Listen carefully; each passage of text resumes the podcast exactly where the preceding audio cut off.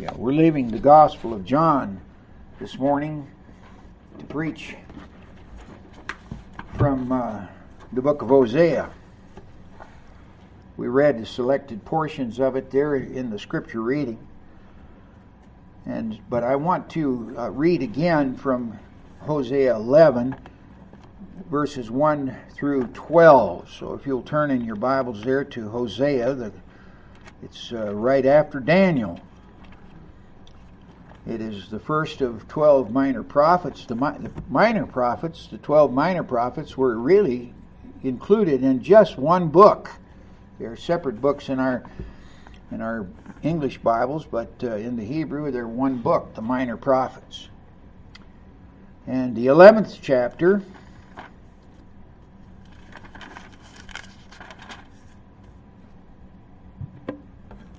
is where my main text is from. When Israel was a child, I loved him, and out of Egypt I called my son. And then he proceeds here, the more they were called, the more they went away. They kept sacrificing to the Baals and burning offerings to idols. Yet it was I who taught Ephraim to walk. I took him by their arms, but they did not know that I healed them. I led them with cords of kindness and with bands of love. And I became to them as one who eases the yoke on their jaws. I bent down to them and fed them. They shall not return to the land of Egypt. Now he's talking judgment here. He said, I'm not going to send them back to Egypt. I redeemed them out of Egypt, but Assyria shall be their king. Because they have refused to return to me. The sword shall rage against their cities and consume the bars of their gates and devour them because of their own counsels. My people are bent on turning away from me. You hear the condemnation right there. My people are bent on turning away from me. I loved them. I cherished them. I cared for them, but they're bent on turning away from me. And though they call out to the Most High, he shall not raise them up at all. In other words, they're bent from going away from me, but when they're in trouble, they crawl out to me, Lord, help us. But he said, I'm not going to do that anymore.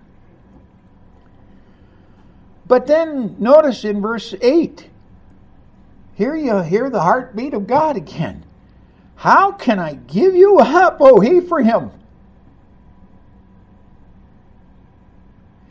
How can I hand you over, O Israel? How can I make you like Adma? And how can I treat you like Zeboim? My heart recoils within me. My compassion grows warm and tender. I will not execute my burning anger. I will not again destroy Ephraim. For I am God, not a man, the Holy One in your midst, and I will not come in wrath. Well, that's interesting. How? How's that possible? They shall go after the Lord. He will roar like a lion, and when he roars, his children shall come trembling from the west. In other words, here's how I'm going to do it. It's going to be a scary situation. That they're going to come trembling from the west, and they shall come trembling like birds from Egypt, and like doves from the land of Assyria. And I shall return them to their homes, declares the Lord. Ephraim has surrounded me with lies. Now he goes back to their original condition. Ephraim has surrounded me with lies. How many times have we lied to the Lord? We promise him things and then we don't follow through. And the house of Israel with deceit. Oh, I belong to Jesus, but I love the world. But, notice that, Judah still walks with God. What? You know, sometimes these Old Testament passages are head scratchers. How was Judah? In fact, if you read the further in the prophets, you'll find that God was very, very strong in his condemnation, that Judah had just followed her wicked sister and was doing worse. Judah walks with God. But see, here is symbolic language. And what we need to do is understand in this symbolic language what God is really saying here. It doesn't square with what we observe, but it does square with what God intends. And walks with God, yet there was a real sense in which Judah had returned from captivity, the captivity of Babylon, and God restored her to the land of Israel. But why? So that Jesus Christ would come, the seed of David, of the tribe of Judah, and is faithful to the Holy One. That's grace. He did not treat them according to their deserts. So this is the book of Hosea. Now I'm going to try to explain a little bit about it in this way. Let me for introduction here note that Hosea, the very name Hosea, and this is interesting because these names are significant. It's actually Hoshia in the Hebrew language, and it means salvation. Hoshia. Josh, you know, the name Joshua. Jehovah saves. Joshua, Shia. So Hoshia, salvation. And it is a book that provides for us a great picture of salvation. Hosea was a prophet to the northern kingdom. The nation was divided. There was the northern kingdom of Israel. There was the southern kingdom of Judah. Hoshea was ministering in that northern kingdom of Israel. The length of his ministry is extraordinary. 70 to 80 years he preached in that land.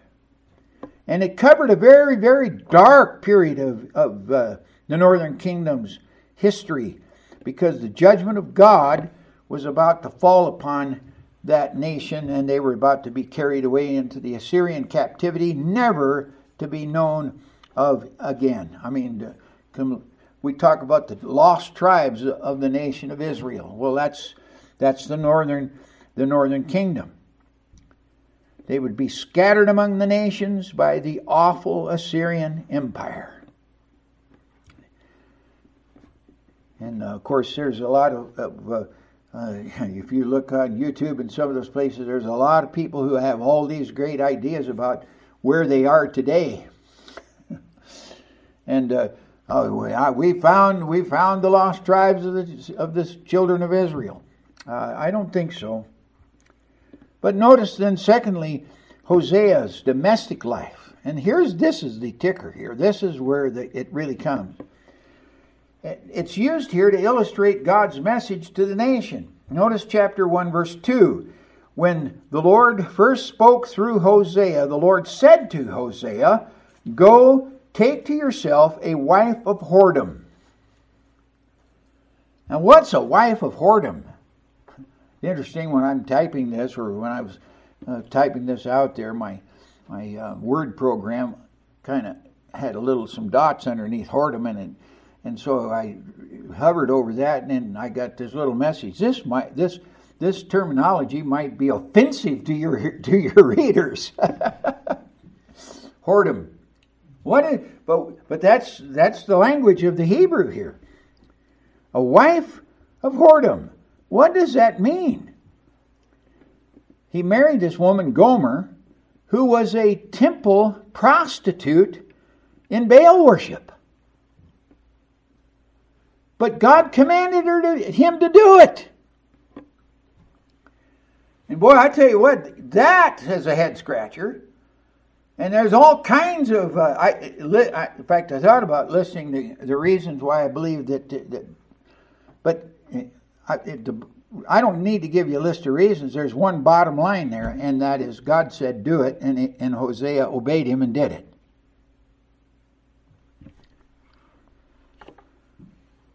So the question here, see, and then notice the rest of the verse, and have children of whoredom. What does that mean? That's children that are a consequence of her infidelities. Did she stop her infidelities in the marriage? No. And the children that she bore were not Hosea's children. They were the children of her infidelities. Boy, talk about an object lesson. Here's an object lesson. God says to Israel, you are Gomer. I married you. And you sought to prostitute yourself to the Baals. And you've broken my heart again and again. Interestingly, Hosea divorced her. Well, she actually left him. And he divorced her. So then God comes to Hosea again and he says, get her back. And he goes and purchases her, redeems her for the price of a slave. Actually, less than the price. The price of a slave was 30 pieces of silver. He got her for far less than that. Isn't that amazing? But there's a picture of what Jesus Christ has done for us. He's redeemed us. You know what redeeming is? It means God paid the price of a slave. And I tell you what, he bought us for a whole lot more than 30 pieces of silver. For the blood of his own son. And the reason is, God said, made it clear here, the reason for the whole thing was for the land commits great whoredom by forsaking the Lord. The land of Israel. So Gomer's children represent the fruit of the rebellion. And I'm going to touch upon that here in a minute, but the prophet's marriage then was commanded to illustrate the plan of redemption by which the Lord would take unto himself a bride, the church, who had previously been under sin, alienated from God, serving various lusts and passions. Like Hosea in chapter 3, Jesus redeemed his bride, sanctifying her to himself. And according to Ephesians chapter 5, verses 26-27 says, having cleansed her by the washing of water by the word, so that he might present the church to himself in splendor, without spot or wrinkle or any such thing, that she might be holy and without blemish. He bought us a bunch of wretched sinners that deserved nothing but the fires of hell.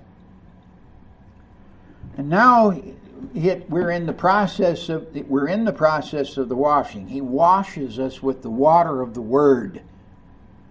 How important is this book in our lives? This is absolutely essential to our spiritual life. Period. We need to be in the Word of God often. And the purpose of it is to cleanse us, so that one day we will be standing before Jesus without spot or wrinkle or any such thing. That is amazing. We are going to be holy and without blemish before him. All the work of his marvelous grace. And Hosea here was obedient, even though the act was repulsive to his inclination in its initiation and an overwhelming sorrow in its experience. Can you imagine the grief that poor man went through when his wife bore him 3 children? So we're talking a number of years. Not one of them his own.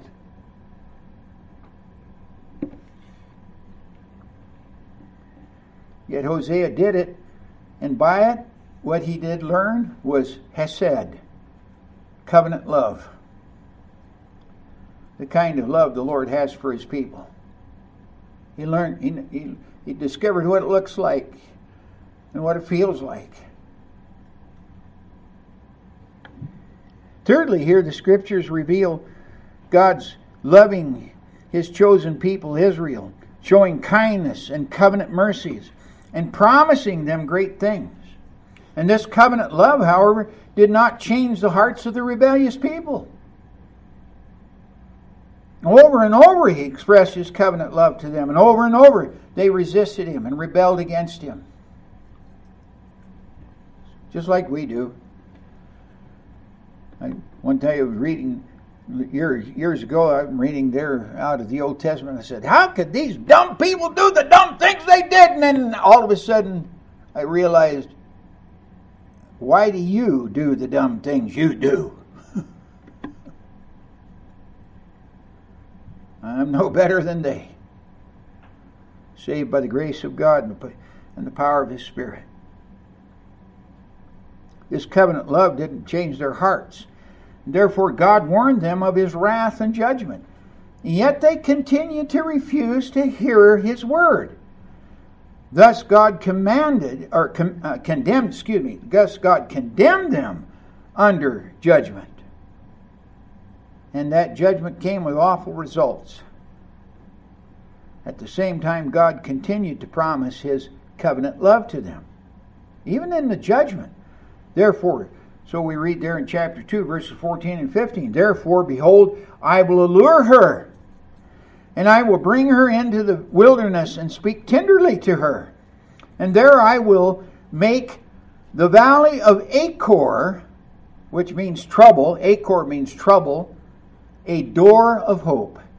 Do you hear the truth here? Sometimes God brings troubles into our lives, but the troubles that He brings into our lives are for us a door of hope. Not a bad thing. And so we read there, and there she shall answer as in the days of her youth, as at the time when she came out of the land of Egypt. She's going to see the power of God, in other words. How is that possible? And when did that happen? That's the question. So, as I said earlier, Hosea divorced his unfaithful wife, and later the Lord said to him, go again, love a woman who is loved by another man and is an adulteress, even as the Lord loves the children of Israel, though they turn to other gods. Chapter 3, verse 1. And after He redeemed her, then the Lord declared Israel's future. For the children of Israel may dwell many days without a king or a prince or a sacrifice or pillar, without ephod or household gods. Afterward, the children of Israel shall return and seek the Lord their God. Now, look. And David, their king, that's Jesus, and they shall fear the Lord. They shall come in fear to the Lord and to His goodness in the latter days. I think that's what Paul's talking about in Romans chapter 11. So here's a conflicted message. This conflicted message raises here some real questions in our minds. Israel sins, God threatens, God repents, God promises. Israel continues to sin, and again God rejects her. So how is it possible for the promises of God's restoration to be realized in the persistent unrepentance of the nation? if they're going to continue and persistently resist him and reject him, how is he going to heal them? That's the issue. And I believe the divine solution is revealed in chapter 11 and verse 1. Out of Egypt I called my son. The immediate context of these words concerns ethnic Israel, delivered from the bondage of Egypt and taken to the promised land. However, there's a second hidden message in this.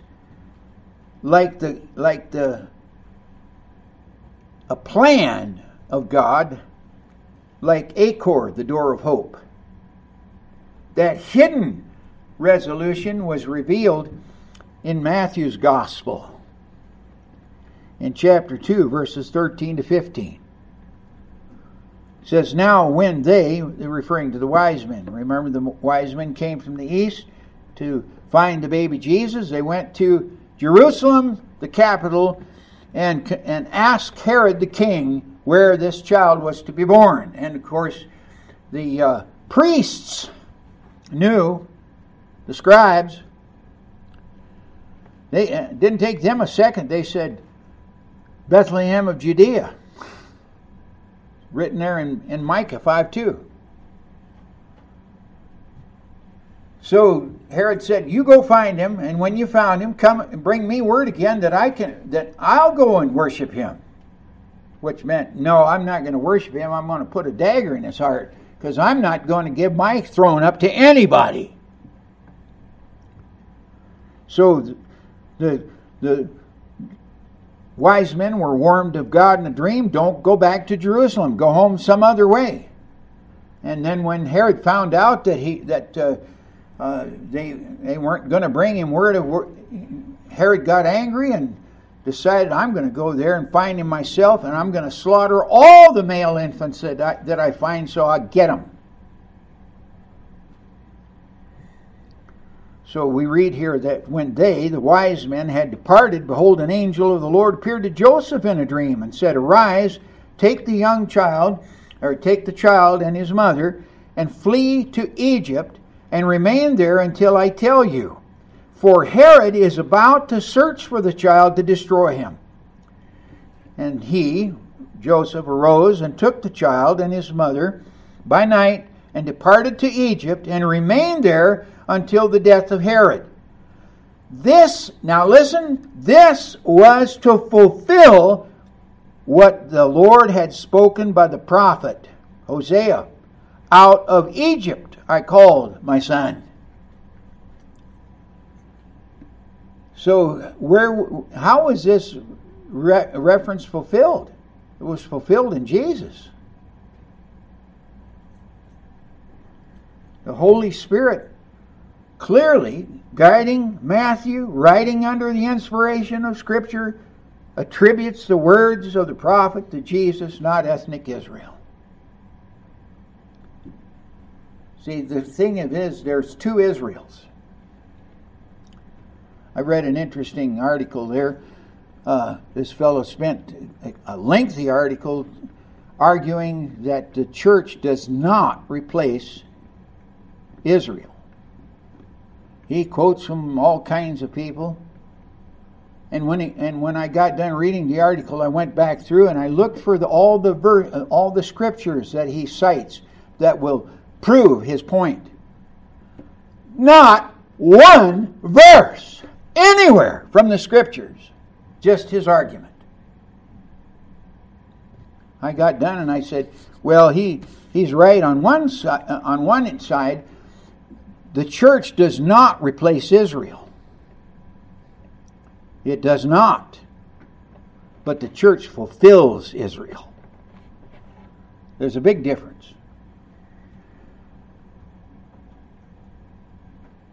Jesus Christ. See, there's two Israels in view. The first is ethnic Israel, which is the natural descendant of Adam, which persistently refused to hear and obey the Lord. The second, the true Israel, is also a second Adam, hearing and obeying his heavenly Father. all who are called to faith in Him, in Jesus Christ, are in Him. Positionally, this is important. They're in Christ as the Israel of God. And it includes many of ethnic Israel, but also a host of Gentiles that have been delivered from the curse of the first Adam. Our being in Jesus Christ is the great thing. We have been delivered from the curse of Adam. Now, that was a long introduction, so let me explain it here in a couple of things. Number one is the divine principle. The divine principle here is union. How is God going to be able to restore a rebellious people? By putting them in union with Jesus Christ. That's the simple answer. And it's going to include a great host of Old Testament people, the people of Israel, the ethnic people of Israel, but it's also going to, as I said, include a host of Gentiles as well. Now, here's the principle. We see that there in 1 Corinthians chapter 15 and verse 22. Paul makes this interesting statement. In Adam all die. So, in other words, in the same way, here's a pattern. In Adam all die. If you're in Adam, death. So also, in the same way, in Christ shall all be made alive. When I first read that years ago, I said, wait, does that mean everybody's going to be saved? But then I realized, no, it's your location. If you're in Christ, you will be made alive. You have to be in Christ. If you're in Adam, and all of us are in Adam, we die. It's appointed unto men once to die, and after this the judgment. Every single human being ever born on the face of the earth came into existence in Adam. But not everybody is in Christ. Only those who are born of the Spirit of God are in Christ. But here's the principle. In Adam, you die. In Christ, you're made alive. Adam was the seminal head of the race. That is, every one of us are related to each other, because Adam is our father, eventually. Not one person who lives upon the face of planet Earth is not related to everybody else that lives upon the planet Earth. When you take your family tree back to the beginning, Adam and Eve. And it's interesting, and I've read a couple of interesting articles on that, where they're arguing that science is now looking at all this DNA and saying, scratching their heads and saying, it is very clear that we all have a common ancestor. Yeah, Adam. So that presents the problem here, because in Adam, all died. Adam sinned, and we sinned. And the scriptures are very clear here in Romans chapter 6, verse 23. The wages of sin is death. But the free gift of God is eternal life in Christ Jesus our Lord. So, how do we get out of Adam and into Christ? That's the issue of salvation. And now there's the covenant theory, and I reject the covenant theory. I'm a covenant theologian, but I am a covenant theologian only to one area I'm not, and that is, according to the covenant theology view, Adam was the covenant or representative head of the race. In other words, Adam was elected by God to stand in for me. It's kind of like in our political system. We elect a representative. They go to Washington to represent us. And I've confronted a couple of them already I said, what are you going to do when they go up there and they tell you this is the way it is, and you look at the rest of us here, when we sent you there to represent us, that you quit representing us and start representing them?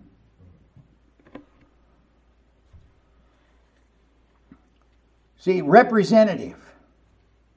Adam was our representative before God. So when Adam sinned, God says, I'm going to condemn the whole human race on Adam's failure. So he did so for all mankind. And so all Adam's descendants become guilty of his sin, incurring his sin's penalty. Not my question is, how is that fair?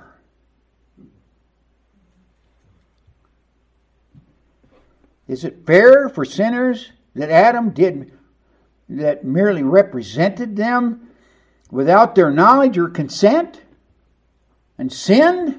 And I now have to bear the brunt of Adam's guilt?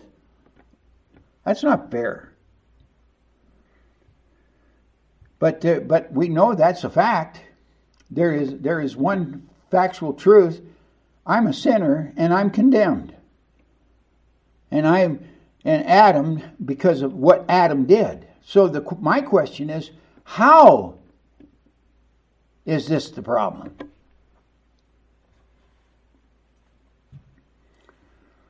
The soul who sins shall die, Ezekiel chapter 18, verse 4. Well, I sin. So whether Adam represented me or not is really irrelevant. I sinned. And I deserve the condemnation of death. But a little baby's born into the world, and you look at that little baby and say, you know what? That little baby's a sinner. And it doesn't take long before you figure it out. Babies lie. I've raised 5 of them. I know that they are liars. They're screaming and hollering. You think that there's something drastically wrong. You run into there and they just want your attention.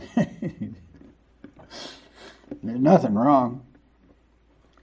But I think there's a better explanation for this, and that is that Adam's connection to the human race is not covenantal, a covenantal representative. Adam's connection to the race is really seminal, that is seed. He's the head of the race. Everybody who's ever been born has Adam's nature.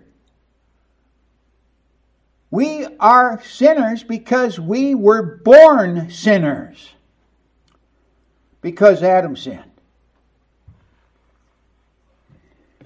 His nature passes on to his descendants the same way that one inherits the physical characteristics of his parents. How many of us have said, you look just like your mother, you just look just like your father, etc.? Because we pass on characteristics to our children. Adam passed characteristics on to his children, who passed them on to right on down the line to us. So everyone is a sinner by virtue of having been born to parents who were sinners, and thus the natural union of all in Adam. In Adam all die. So now we turn it around. However, in Christ shall all be made alive. And here we have another head scratcher. How is this possible? How could there be a seminal relationship to Christ? Jesus is not my ancestor. So how does that work? And I believe the answer there is found in Christ becoming a human being, according to through the unique work of the Holy Spirit of God, supernaturally impregnating a woman. So we read there in Isaiah chapter 7, verse 14, behold, a virgin shall conceive and bear a son, and you shall call his name Emmanuel, which means God with us. So when the Virgin Mary was told by the angel Gabriel that she was to bear a son, she immediately inquired, how will this be, since I am a virgin? In Luke chapter 1, verse 34. And Gabriel explained it to her. The Holy Spirit will come upon you, and the power of the Most High will overshadow you. Therefore, the child to be born shall be called holy, sinless. The only baby to be born sinless was Jesus Christ. Adam was made sinless, but he was not a baby. He was a full adult. Jesus is the only baby ever born in the human race that was sinless, holy. But then the angel goes on and says, the Son of God. And when we read that, we immediately say, yeah, he was God come in the flesh, the Son of God, the second person of the Trinity. That's not what he meant. And that's you and I's hope. This is the Achor, the door of hope for us, is that he is a Son of God. What does that mean? Let me explain it to you. The first thing is, and I think there are two things here that we need to consider. The first one is that Jesus is sinless. That's the first thing that we have to establish. As in Adam all die, now if I'm going to be in Jesus Christ, he cannot be a sinner, or I would die. So he's sinless. And the scriptures are very clear on that. 1 Peter chapter 2, verse 22 says, he committed no sin, neither was deceit found in him. He never lied, never told a lie, never even, not a gray lie, not a blue lie, not a green lie, no lie, not even a white lie. In him was no deceit. And he's quoting there, deceit found in his mouth. That's citing Isaiah chapter 53, verse 9. Then we read in Hebrews chapter 4, verse 15, for we do not have a high priest. Notice, priest. This was Hosea's issue. Who is unable to sympathize with our weakness, but one who in every respect has been tempted as we are, yet without sin.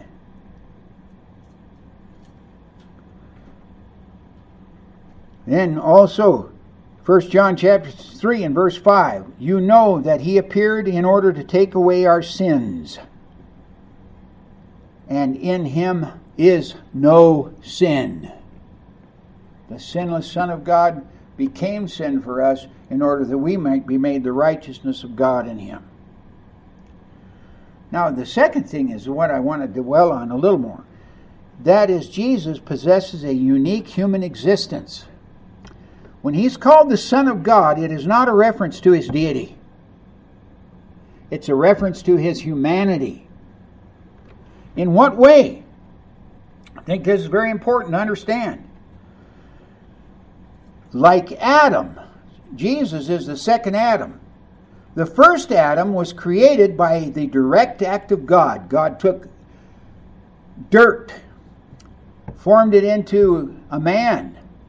Then he breathed, spirited into his nostrils the spirit of life, and Adam became a living soul. My human spirit is a gift from God, and that is real life. Now, an unsaved person lives, but his spirit is dead. And when he dies, physically, he will never see God, except in judgment. But when a man is saved, the Holy Spirit breathes new life into him, and he becomes a child of God, and his spirit is revived. Born again. Born again of the Spirit. Now, how does that fit? Jesus Christ did not... He didn't have no sin. He was not reborn. How was Jesus Christ the Son of God? See, here's the thing. See, Gabriel explained it to Mary. How can this be? I don't know a man. And Gabriel said, the Holy Spirit's going to overshadow you. And that which is going to be implanted in your womb will be holy. A seed from God. Directly a seed from God in your womb. And so the child that's to be born of you will be sinless. He will not have Adam's sin. Because he's a son of God that is created directly as a work of God, just like Adam. You see that? As I wrestled about that, it's interesting how the Lord confirms these things to you. Go back to John chapter 10. We were reading John chapter 10. Again. And in verse 34, see, they're arguing with Jesus. They're saying he's committed blasphemy. How? Because he made himself a son of God. See, they had the idea that he was making himself equal with God and deity. Now, he was. I want to make that clear. I do not have any question about Jesus' deity. He was God come in the flesh. But what they're angry about is he called himself the Son of God. So he's correcting them. And notice what he says in verse 34. They said, you're committing a blasphemy. They were ready to stone him for that blasphemy because he, being a man, made himself God. Well, he didn't need to make himself God. He already was God. But Jesus answered them. Notice what he answered them. Is it not written in your law? I said, you are gods. If he called them gods to whom the word of God came, the scripture cannot be broken. So how can you say that I'm blaspheming? Because I said I'm the Son of God. Boy, that I tell you what, you read the commentaries. The commentators are all over themselves trying to figure that one out. It's as simple as pie. I said, whoa! What did he quote? He quoted Psalm 82. Go to Psalm 82 for a minute. I said, this is incredible.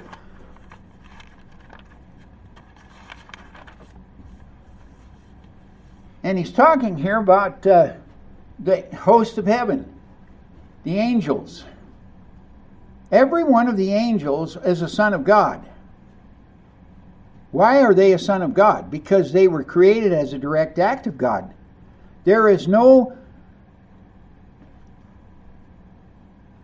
genealogy among the angels.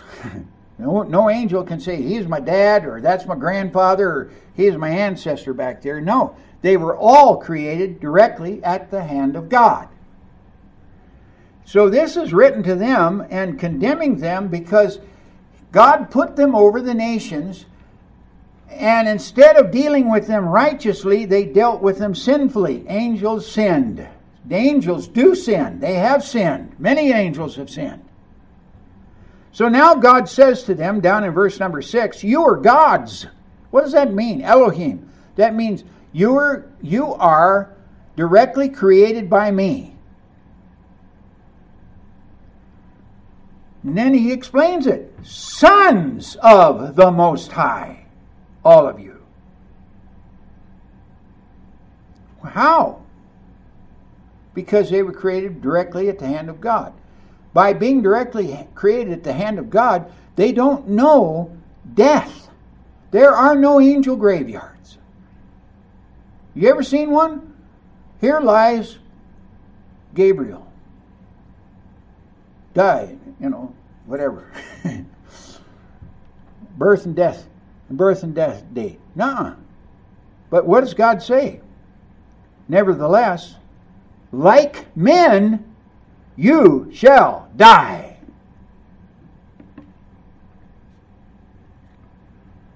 The angels that sin are one day going to suffer the same fate of Adam. Now, it didn't mean that they'll cease to exist. It means they're going to rot in hell, suffer in hell for eternity. Jesus used this to explain his situation. In other words, he's saying to them, like the angels, I was created in the womb of Mary by the direct act of the Holy Spirit of God. And therefore, I'm different from all of you in the fact that while I am a human being like you, I'm sinless. And that is the only way I can be saved. A second Adam has to come. That's the message of Hosea. Out of Egypt have I called my son. So all who are in Christ have eternal life and can never die. They come in Christ through the new birth, just like Jesus. My spirit, dead spirit, is called to life. Now, unlike Jesus, Jesus didn't have a dead spirit that was called to life. Jesus had a spirit directly created by God as life, as living. But when I am born again of the Spirit of God, the Holy Spirit of God breathes new life into me, and I become a child of God. So in Christ, Paul tells us in Galatians chapter 3, verse 26, in Christ you are all sons of God through faith. Listen to that.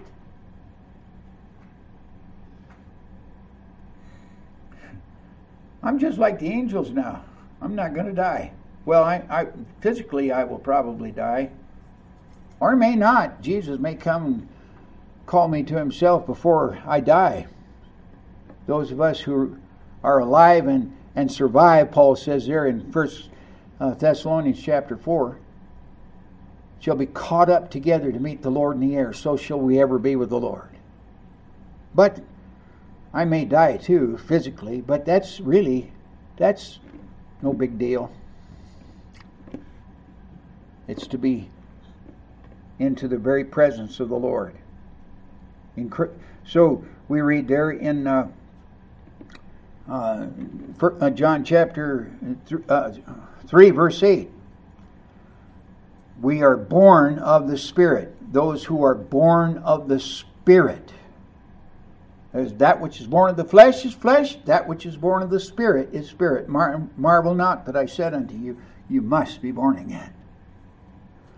And then in John chapter 1, verses 12 and 13, we have that explained. But to all who did receive him, who believed in his name, that's the result of the new birth, he gave the right to become sons of God. It's children of God here, but it's really sons of God, who were born not of blood, nor of the will of the flesh, nor of the will of man, but of God.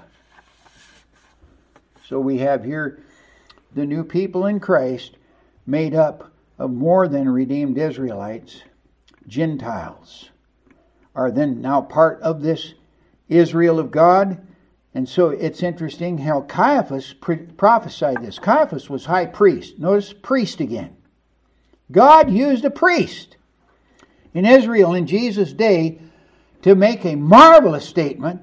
And this is what he said. Being high priest that year, that is John 11, verse 51 and 52, says, being high priest that year, he prophesied that Jesus would die for the nation.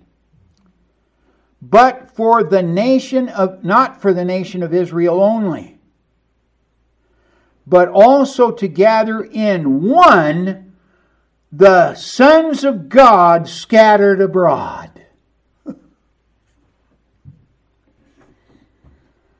Including Gentiles. Aren't you glad? Part of that. I'm going to stop there. Let's pray. Father, I thank you, Lord, for the opportunity to consider the truth that here that's shared. And Lord, we're going to continue in this, because there's so much truth here. We need to know it. We need to understand it. We need it to be the ground of our faith. We need to walk on firm territory, because, Lord, the earth is getting shaky. And we need to have confidence in who we are and what we are to be able to face what is to come. I'm asking for your grace now in Jesus' name. Amen.